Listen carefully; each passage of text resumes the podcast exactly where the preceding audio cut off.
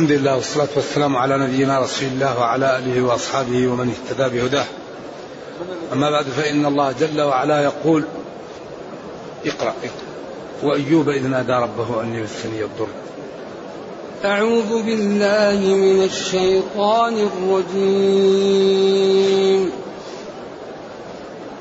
وأيوب إذ نادى ربه أني مسني الضر وأنت أرحم الراحمين. فاستجبنا له فكشفنا ما به من ضر. وآتيناه أهله ومثلهم معهم رحمة من عندنا وذكرى للعابدين. وإسماعيل وإدريس وذا الكفر كل من الصابرين. وأدخلناهم في رحمتنا. إنهم من الصالحين.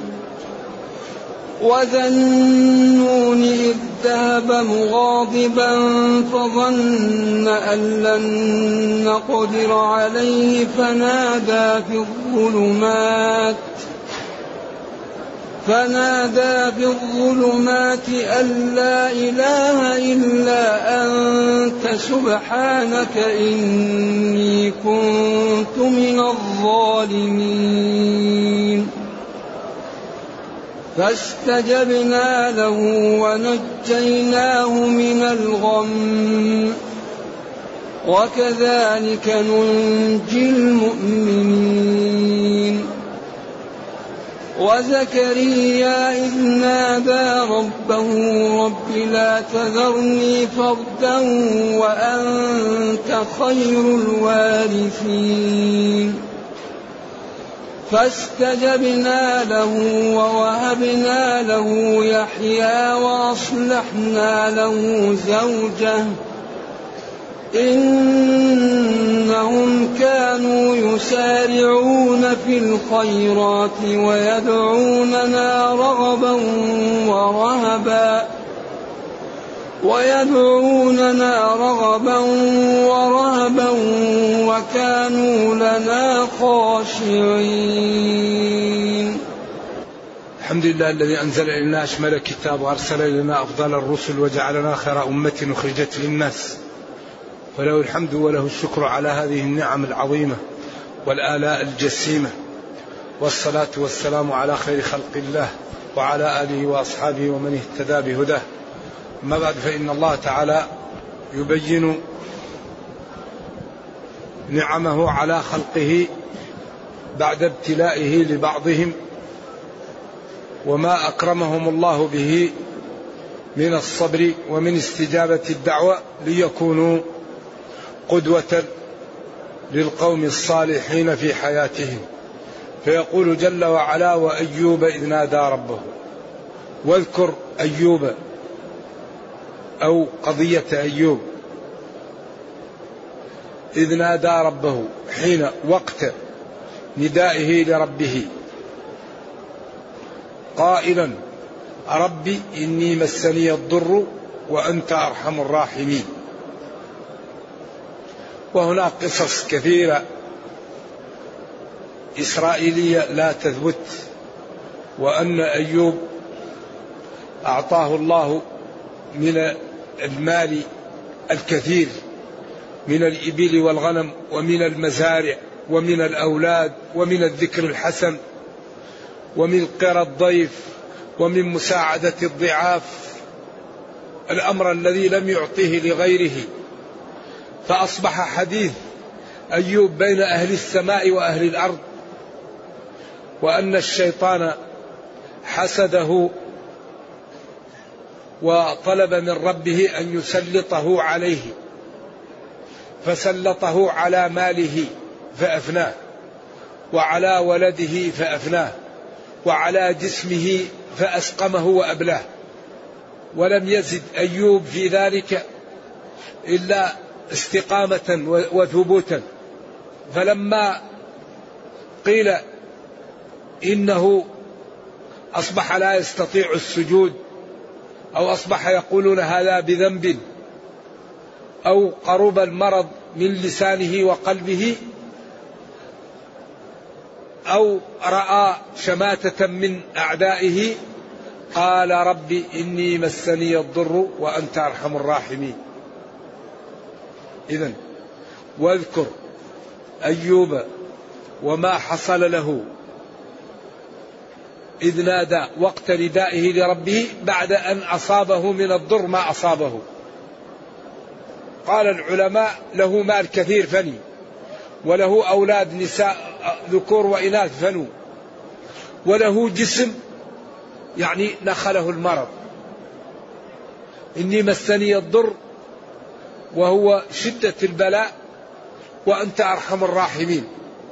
أي ففرج عني وارفع عني ما أنا فيه. فاستجبنا له. كما قال فأتاه ماء واغتسل منه فصح جسمه وبرئ وذهب عنه ما به ورد له أهله وماله ومثلهم معه. على خلاف هل أحيا له أهله أو أعطاه أهل غيرهم أقوال للعلماء. المهم أن أيوب شفاه الله ورد له ما كان عنده ومثله معه.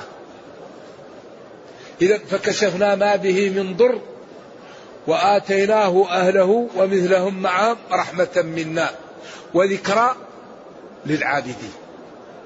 وتذكرة للمؤمنين المتقين أنهم إذا لجأوا إلى الله صرف عنهم ما بهم من الضر وإذا سألوا ربهم أعطاهم ما يحتاجون. فهذه يعني طريق للطيبين يرون ما حصل لأيوب وما رفع الله عنه وما عوضه به. فلذلك إن مع العسر يسرا إن مع العسر يسرا. ولن يغلب عسر يسرين فالعبد المتقي كل شيء يصيبه خير له. إن أصابته سراء شكر فكان خيرا له وإن أصابته ضراء صبر فكان خيرا له وليس ذلك لغير المسلم. وهذه الحياة هي للابتلاء.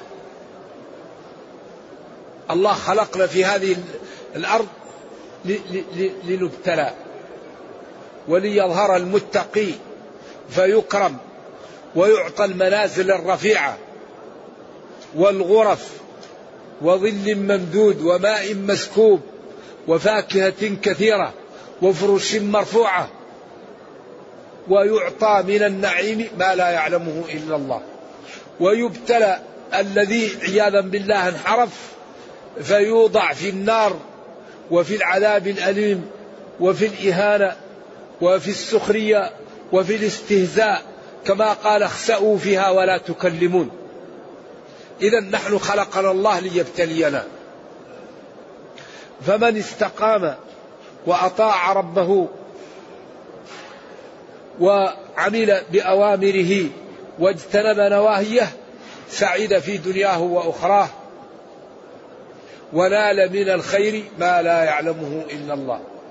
ومن لم يبالي ولم يستقم وترك طاعة ربه وانتهك نواهيه خسر خسارة لا وراء وراءها. وأكثر القرآن يردد هذا المعنى. خلق الموت والحياة ليبلوكم. ولا يزالون مختلفين إلا من رحم ربك ولذلك خلقهم. خلقهم للاختلاف وللرحمة. فمنهم شقي وسعيد. يوم تبيض وجوه وتسود وجوه. إذا بعد هذا البيان لا عذر لنا. لا عذر بعد هذا البيان المتكرر الواضح ينبغي لكل واحد منا أن ينتبه ويحاول أن ينجو بنفسه قبل أن يفوت الأوان. واذكر يا نبي أيوب وقت ندائه لربه حينما اشتد عليه البلاء قائلا يا ربي إني مسني الضر الشدة والعذاب والألم والمرض والحزن وأنت أرحم الراحمين. أي فاصرف عني ما أنا فيه. فاستجبنا له. ولذلك الدعاء دعاءان. دعاء المسألة ودعاء العبادة. دعاء العبادة قد يكون أقوى في المسألة من دعاء المسألة. لأن دعاء المسألة تقول يا رب ارحمني. يا رب تب علي. ودعاء العبادة أن تقول لا إله إلا الله وحده لا شريك له له الملك وله الحمد وهو على كل شيء قدير وأنا فقير ضعيف محتاج فأعطني وادفع عني واغنني واحمني ولذلك أفضل الدعاء دعاء إيش؟ دعاء عرفة أفضل الدعاء. لأن هذا دعاء لأنه إذا قال العبد لا إله إلا الله وحده لا شريك له له الملك وله الحمد وهو على كل شيء قدير وعبده فقير ومحتاج ولا حيلة له. إذا أعطيني واحمني واغنني وادفع عني. ولا يوجد شيء أنفع من الدعاء. إذا لا إله الآية إذ نادى ربه أني مسني الضر وأنت أرحم الراحمين. ربي إني مسني الضر. الضر هو المرض والألم. نعم. ضد النفع. كل ما ما يؤلم هو ضر. ذهاب الأولاد ضر ذهاب المال ضر المرض ضر الحزن ضر. وأنت أرحم الراحمين. الله جل وعلا يرحم جميع الخلق. كل الخلق يرحمه الله. ولكن يوم القيامة يرحم المؤمنين. ولذا قال وكان بالمؤمنين رحيما. الرحمن. كل الخلق يرحمه الله ويرزقه وجعل في كل كبد رطب أجر. ونهى عن تعذيب الحيوان وعن صبره. ونهى عن التحريق بالنار. وأمر بالإحسان في كل شيء. حتى في القتل. دين دين الإسلام دين رائع. دين عجيب بالقوة والجمال والحسن. لكن لا بد أن نعطيه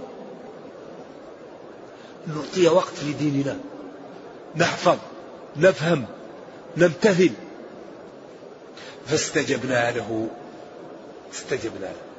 يعني أجابه.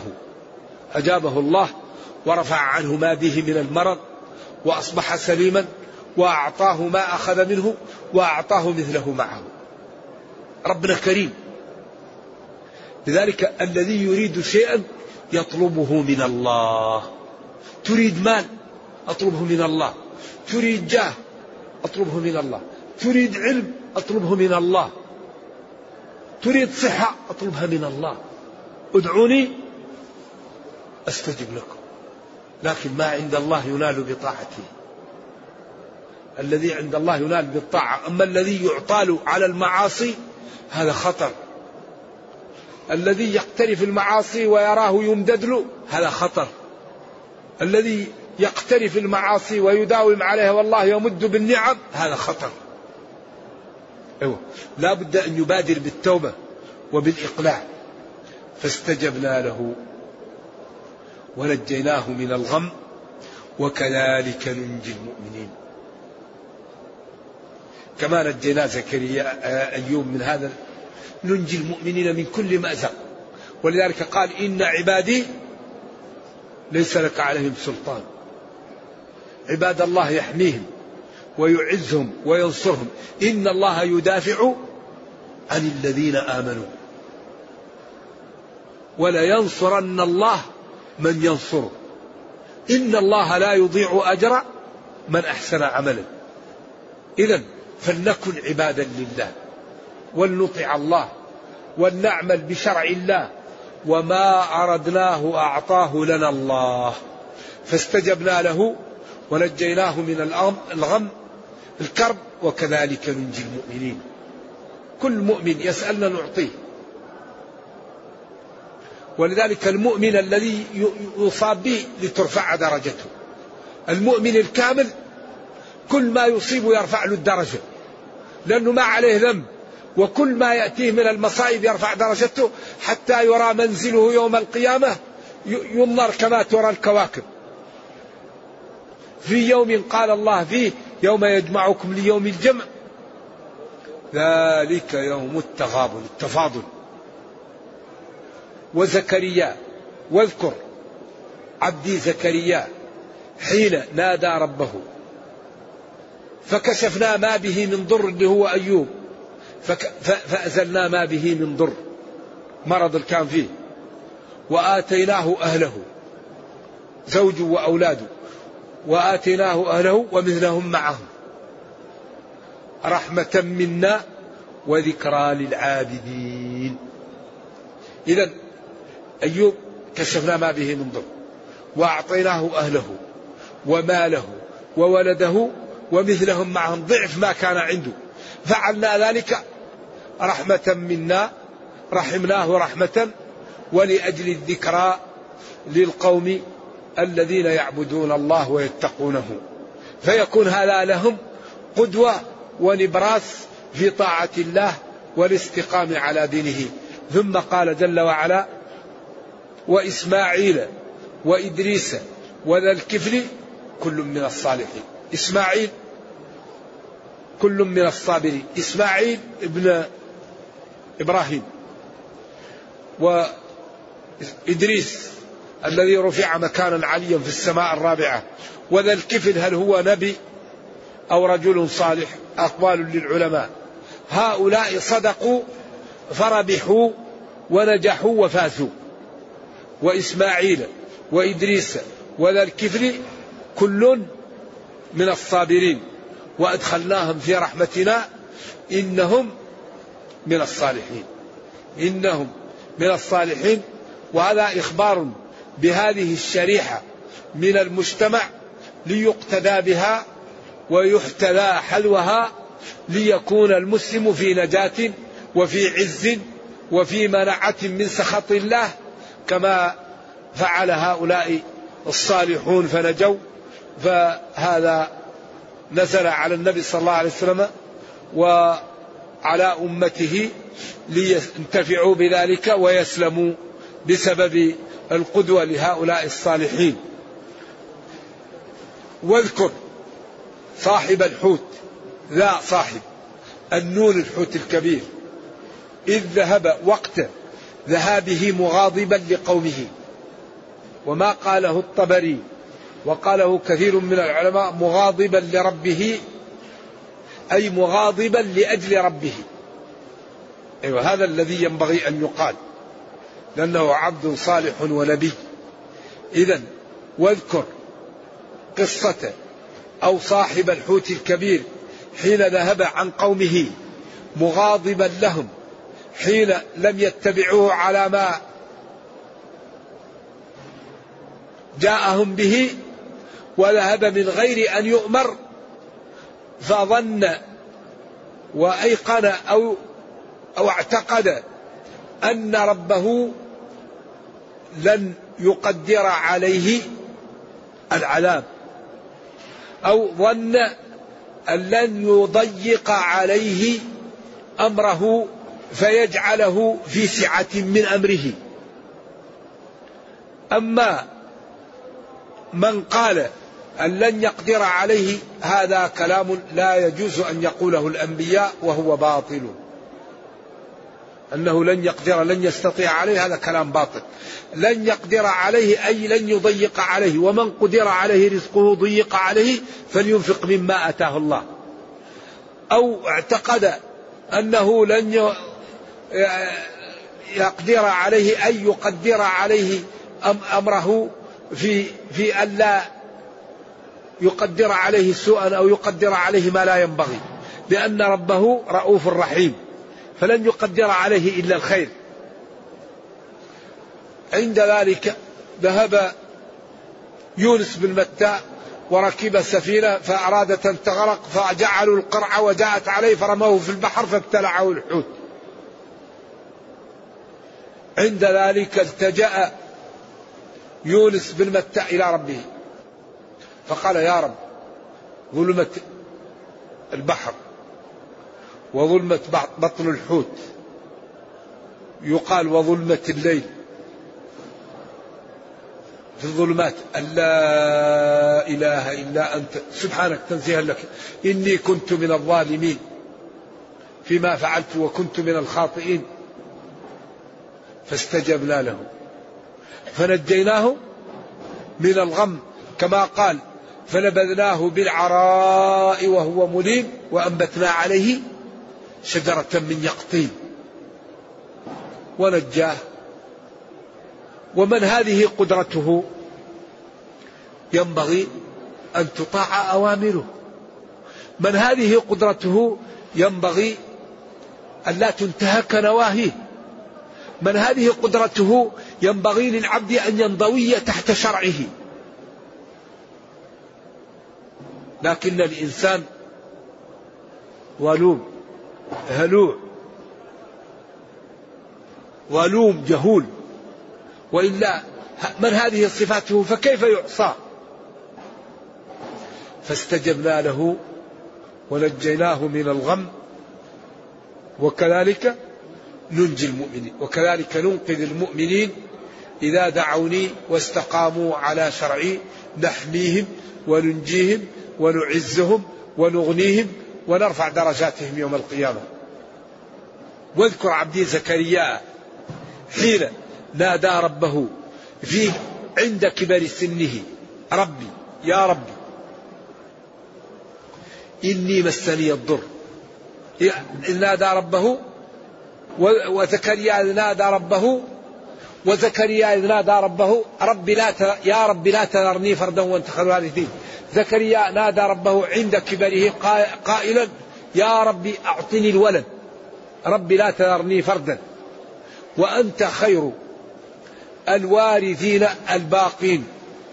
وأنت خير آآ آآ يعني المعطين.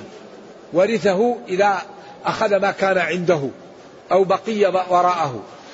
يا ربي لا تتركني مفردا وأنت خير الباقين فاعطني ولدا فاستجبنا له ووهبنا له يحيى فاستجبنا لزكريا ووهبنا له يحيى وقال هناك آه ربي إني وهل العظم مني واشتعل الرأس شيبا ولم أكن بدعائك رب شقيا. بعدين قال ربي أنا يكون لي ولد وكانت امرأتي عاقرا وقد بلغت من الكبر عتيا. قال كذلك قال ربك هو علي هين هنا لما قال ربي لا تذرني فردا وأنت خير الوارثين فاستجبنا له. إذا استجاب ليونس واستجاب لأيوب واستجاب لإبراهيم واستجاب لمحمد صلوات الله وسلامه عليهم وقالوا ادعوني أستجب لكم.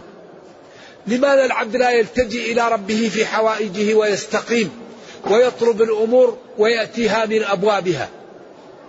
العبد إذا استقام وسأل الله يستجب له. فاستجبنا له ووهبنا له يحيى وأصلحنا له زوجه. قيل أصلحها من الجهتين. لأن القرآن حمال ذو وجوه.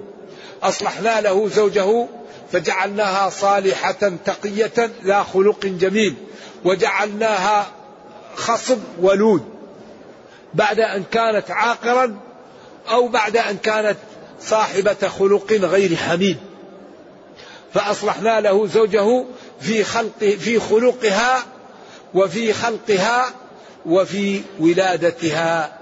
وإتيانها بالولد بعد أن كانت عاقرة. وأصلحنا له زوجه. إنهم هؤلاء الذين فعلنا بهم ذلك يسارعون في الخيرات. يسابقون في الخيرات. وهذا من أكبر أسباب الفوز المسارعة في الخيرات. وأكبر أسباب الإيباق المسارعة في المعاصي. أسلمت على ما أسلفت. أبو لهب لما قال تبا لك سائر اليوم دعوتنا رب أشقى. قال تبت يدا أبي لهب وتب ما أغنى عنه ماله وما كسب. إنهم كانوا يسارعون في الخيرات. إذا هذا من أكبر أسباب السعادة وأكبر أسباب التثبيت على على الخير. ويدعوننا رغبا طمعا ورهبا خوف. إذا جمعوا بين الخوف من الله وبين الطمع في الله وهذا كمال العبودية. أن يكون العبد خائفا من ربه راجيا ما عنده من الخير فيخلص ويجتهد في العبادة فيفوز ويكون من عباد الله الصالحين. إذا سأل أعطي وإذا جاءه من يعاديه دفع عنه. لأن الله يدافع عن الذين آمنوا. كانوا يدعوننا رغبا ورهبا وكانوا لنا خاشعين. وكانوا لنا خائفين طائعين. وكذلك أذكر مريم التي أحصنت فرجها. أحصنت فرجها من الحرام فنفخنا فيه أو فنفخنا فيها من روحنا. ولذلك نفخ جبريل في جيب درعها وهو كناية عن فرجها. كما قال ف فنفخ في فرجها فحملت. ولذلك لما جاءها قالت إني أعوذ بالرحمن منك إن كنت تقيا. قال إنما أنا رسول ربك لأهب لك غلاما زكيا. قالت أنا يكون لي غلام ولم يمسسني بشر ولم أكن بغيا. قال كذلك. الأمر كذلك. يأتيك ولد ولم تكوني بغي ولم يكن له أب. فحملته فانتبذت به مكانا قصيا. إذا والتي أحصنت فرجها فنفخنا فيها من روحنا وجعلناها وابنها آية للعالمين. جعلناها وابنها آية للعالمين.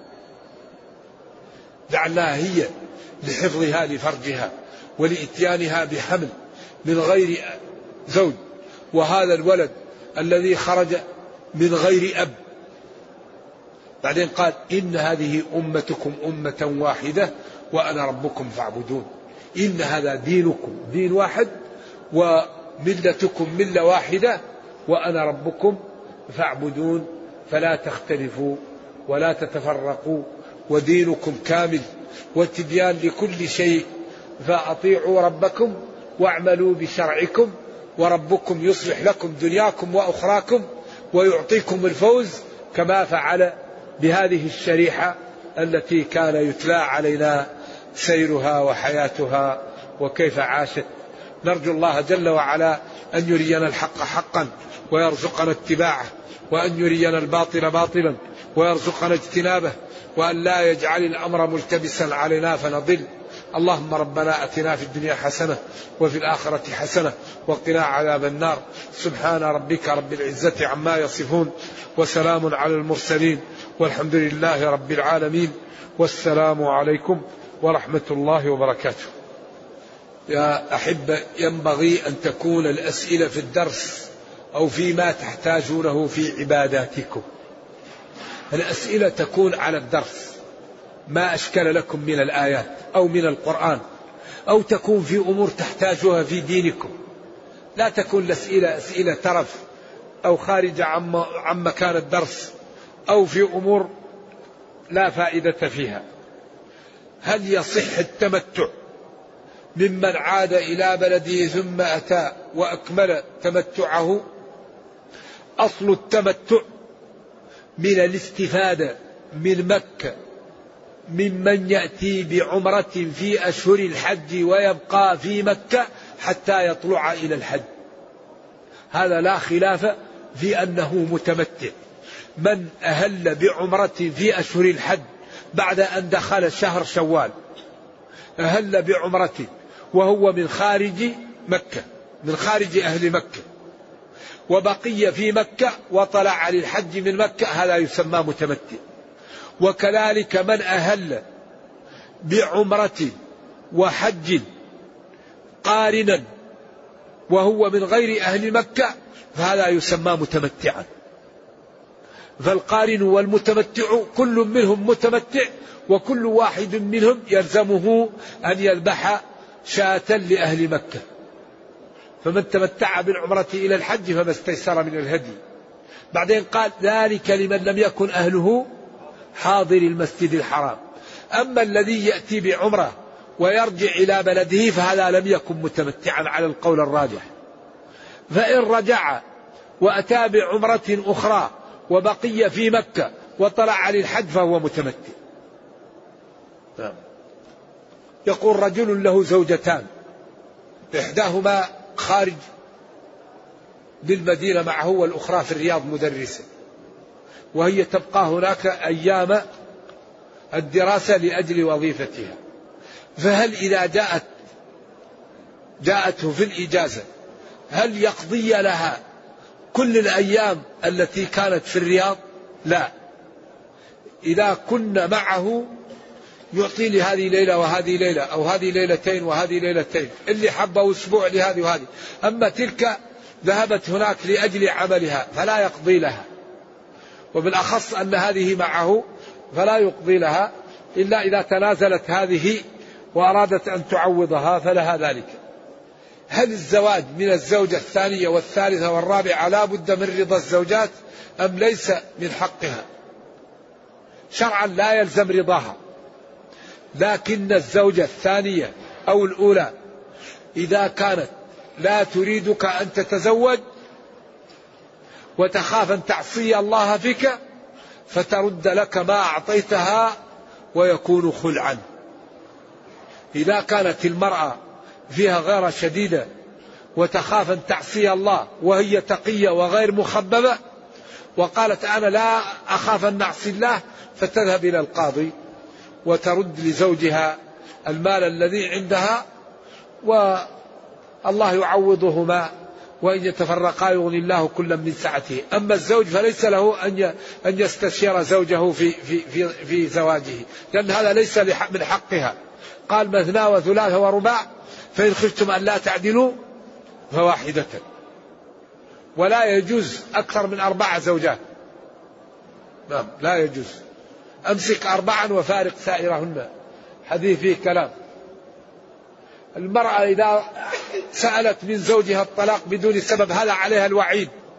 ولا يجوز أن تطلب المرأة الطلاق من غير شيء. والطلاق مشكلة لكن الله أباحه لحل مشكلة. ولذلك قال عسى أن تكرهوا شيئا ويجعل الله فيه خيرا كثيرا. لا يفرك مؤمن مؤمنة.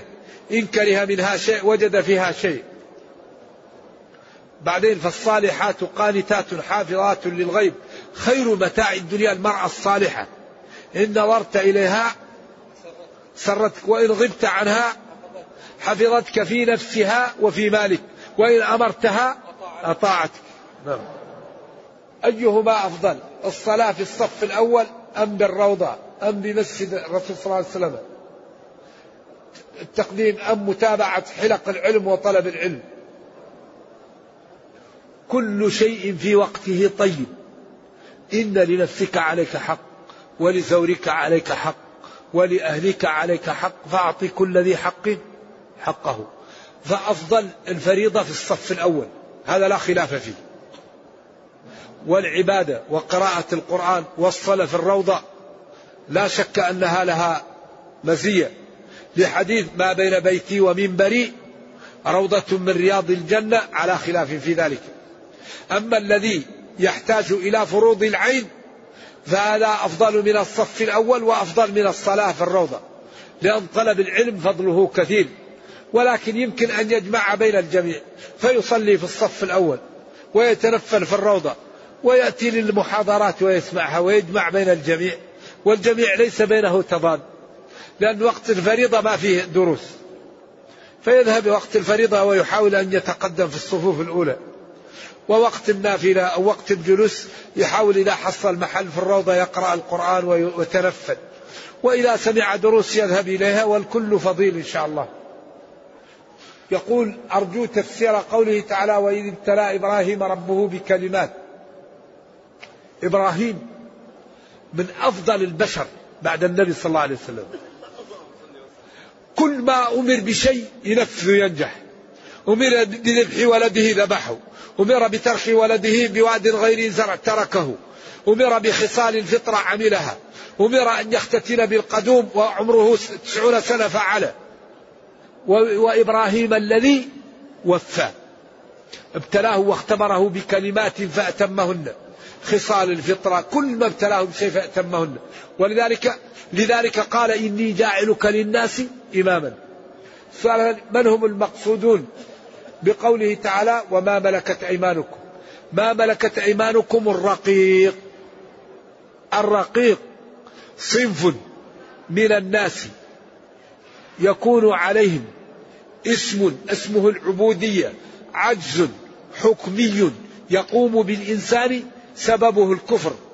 إذا أمر الله رسله وأتباعهم في تبليغ دعوته والإيمان به واتباع شرعه أمر رسله وأتباعهم إلى تبليغ هذا الخير إلى الناس الذين يقفون في وجه ذلك ويقاتلون المسلمين ولا يقبلون ذلك فإن قاتلهم المسلمون وتمكنوا منهم خيروا. بين إعدامهم وبين المن عليهم وبين المفاداة منهم وبين السجن المؤبد بغير الأعمال الشاقة وهو الرق. الرق هو السجن المؤبد بغير الأعمال الشاقة وتؤكله مما تؤكل وتطعمه آه، تسكنه مما تسكن وتلبسه مما تلبس ولا تحمله ما لا يطيق. فإن حملته فتشتغل معه. إخوانكم خولكم. بعدين قال فكاتبوهم إن علمتم فيهم خيرا. ولا تكرهوا فتياتكم على البغاء. من عتق ولدا من ولد إسماعيل عتقه الله من النار. وجعل من عمل كذا يعتق ومن فعل كذا يعتق. وتشوف للحرية. وهو حكم شرعي. والذين يقولون لا رقة كل العالم يعدم ويسجن السجن المؤبد بالأعمال الشاقة. والرق هو سجن مؤبد بغير الأعمال الشاقة.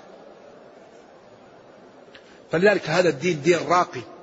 ولا ولا يطعن على الدين إلا أحد رجلين. رجل يجهل الدين أو يستبطن عداء الدين. ولذلك حري بنا أن نهتم بالمراكز التي تبين للناس جمال الدين وتزيل الشبه عنهم. وتترجم معاني القرآن للعالم حتى ننقذ البشرية من النار. أمة عندها القرآن. ينبغي أن تظهر ما فيه وهذه الكنوز الموجودة فيه لننقذ البشرية من النار ومن الضلال ومن الويلات ومن الظلم. لأن هذا الكتاب لا يأتيه الباطل من بين يديه ولا من خلفه. وأنزلنا إليكم نورا مبينا تبيانا لكل شيء. فحري بنا أن نهتم بالمراكز ونهتم آه، بالمؤسسات التي تظهر جمال هذا الدين وحسنه ومعاني القرآن وعلاجه لكل مشكلة. كل مشكلة في الدنيا معالجة بالقرآن. المشاكل الاقتصادية الإدارية الاجتماعية السياسية التربوية الأخلاقية المرضية. كل شيء مبين في هذا الكتاب. فحري بنا أن ندرسه وأن نعطيه الوقت وأن نتمثله لننقذ البشرية.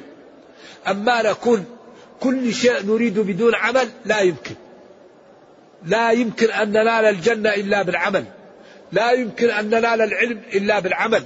لا يمكن أن ننال التقى إلا بالعمل. لا يمكن أن ننال المحبة إلا بالعمل. كل شيء بعمل. أوفوا بعهدي أوفي بعهدكم. إن الله اشترى اشترى. فاستبشروا ببيعكم. قال كنت مسافرا وصليت ووصلت وقت صلاة العشاء. ماذا أفعل؟ هل أصلي العشاء مع الإمام؟ لا. أنت بالخيار. إن أردت أن تدخل معه بالنافلة فإذا سلم تصلي المغرب وتصلي العشاء. وفيه قول لبعض العلماء مرجوح أنك تدخل معه بنية المغرب. وهذا بعض العلماء لا يرضاه وبعض العلماء يقول الأمر سهل. والله أعلم. نعم. يكفي هذا. ما هو زواج المسيار؟ زواج المسيار من سير علينا من المرور. سار يسير.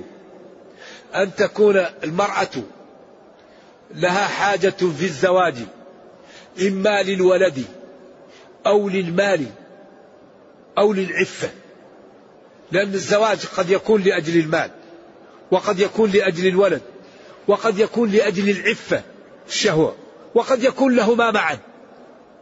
فتكون المرأة عندها أعمال عندها والدين أو عندها وظيفة. وتريد ولد أو أو مال أو عفة. فتقول للرجل أنا أسقطت عنك حقوقي وتمر علينا كل يوم بعد المغرب أو بعد العصر أو بعد العشاء ساعة. وأمور أخرى سقطتها عنك. يقال له المسيار. أو يكون الرجل عنده أولاد ومشغول ويقول للمرأة أنا أسقطت عنك كل شيء وأريد أن نأتيك في وقت كذا. لأجل الولد. أو لأجل المتعة. أو لأجل الإحصان يخاف من الفاحشة. وما عنده وقت. فيقول أنا أريد أن نمر بك ساعة في اليوم ولأجل ولد. أنا أحتاج أولاد زوجي خلاص لا تلي. أو أخاف أن نقع في الفاحشة. نريد أن تعفيني لكن لا بد من أن يكتب ويوثق. ولا بد أن يعلن. أيوة لا بد من الأمرين. لا بد أن يوثق. ولا بد أن يعلن. هذا هو المسيار أما الذي يتزوج سرا لا يجوز. زواج السر لا يجوز لأن هذا فيه ضياع للأعراض والأنساب نعم. إذا ذهب رجل إلى مكة قبل الحج بعشرة أيام وأراد أن يحرم للحج من أين يحرم؟ يحرم من, من ميقاته. الجهات كم؟ أربعة. اليمن؟ إيش؟ لملم. الشرق السيل. أيوه. أو قرن المنازل وأهل العراق. اللي هو العقيق أو إيش؟ ذات عرق أهل المغرب وإفريقيا الجحفة أو رابغ والمدينة وأهل الشام ذو الحليفة. أي هن أي المواقيت لهن أي لأصحابها. ولمن أتى عليها. من غير أهلها ممن أراد الحج أو العمرة. ولا يجوز لأي إنسان يريد الحج أو العمرة يتعدى المواقيت. ولكن رخص لكل آت أن يذهب من بيته حتى يأتي للمواقيت. لكن بعد المواقيت الإحرام منها واجب يجبر بدم. نعم. هل تقبل توبة المستهزئ بالصالحين والمؤمنين؟ وإن كان قلبه قاسي عن ذكر الله أي إنسان يتوب تقبل توبته الكفر تقبل توبته الكافر. قل يا عبادي الذين أسرفوا على أنفسهم لا تقنطوا من رحمة الله إن الله يغفر الذنوب جميعا إنه هو الغفور الرحيم وأنيبوا إلى ربكم. من تاب تاب الله عليه. ومن تاب بعد أن تعاطى السبب تاب الله عليه. إنسان عمل بدع أو عمل مشاكل وتاب الله يتوب عليه. ولذلك ديننا يسر. الذي يخطئ يسامح والذي ينسى يسامح والذي يضطر يسامح والذي يتوب يسامح والذي ينام يسامح.